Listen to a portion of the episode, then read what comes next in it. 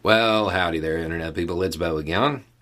So, today we are going to talk about Gulfport, Mississippi, and an incredibly familiar story. One that we've heard over and over again. But uh, this time there's a lot of questions. And the questions exist because people seem to not want them answered. So, in this case, you have competing storylines. What we have is a 15 year old kid on the ground after a police shooting. It seems like all of the eyewitnesses can agree on one thing that kid didn't have anything in his hands they can they, they seem to all agree on that fact, as long as they're not a cop. The cops say he did have something in his hand.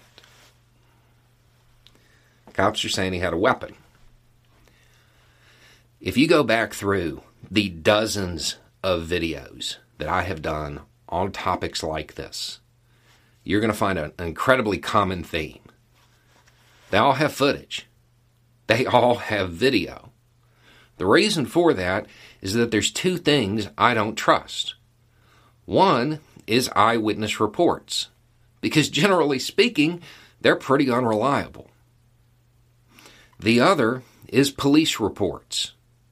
Partially because we write the report, we know what that means, and partially because all a police report is, is an eyewitness report being prepared by somebody who consciously or subconsciously is trying to justify their actions. I don't trust either one of these things. I would trust the footage from a 10 year old system from the gas station across the street, even if it happened in the rain at night. It's more reliable. But there's no footage in this case that's public. That's public. There should be body cam footage, dash cam footage, footage from the store.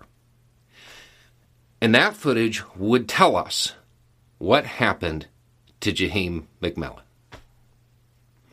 But for some reason, the officials don't want to release it. Now, there are a number of reasons why a department wouldn't want to release footage. A lot of them are because the department did something wrong. There are a few situations in which the department didn't do anything wrong, but they still don't want to publicly release the footage. And that may be at play here. Here's the thing my understanding is that the family has retained uh, Crump as their lawyer. You have demonstrations going on right now. And right now, these demonstrations are asking for the footage. That seems like a super reasonable request to me when you have a 15 year old laying on the pavement. It seems like the community should be able to ask for that. But if this is one of those situations where the department didn't do anything wrong, but you don't want to release it, why not call Crump in? Let him see it. He can tell the mom, he can tell public. I mean, he's going to see it.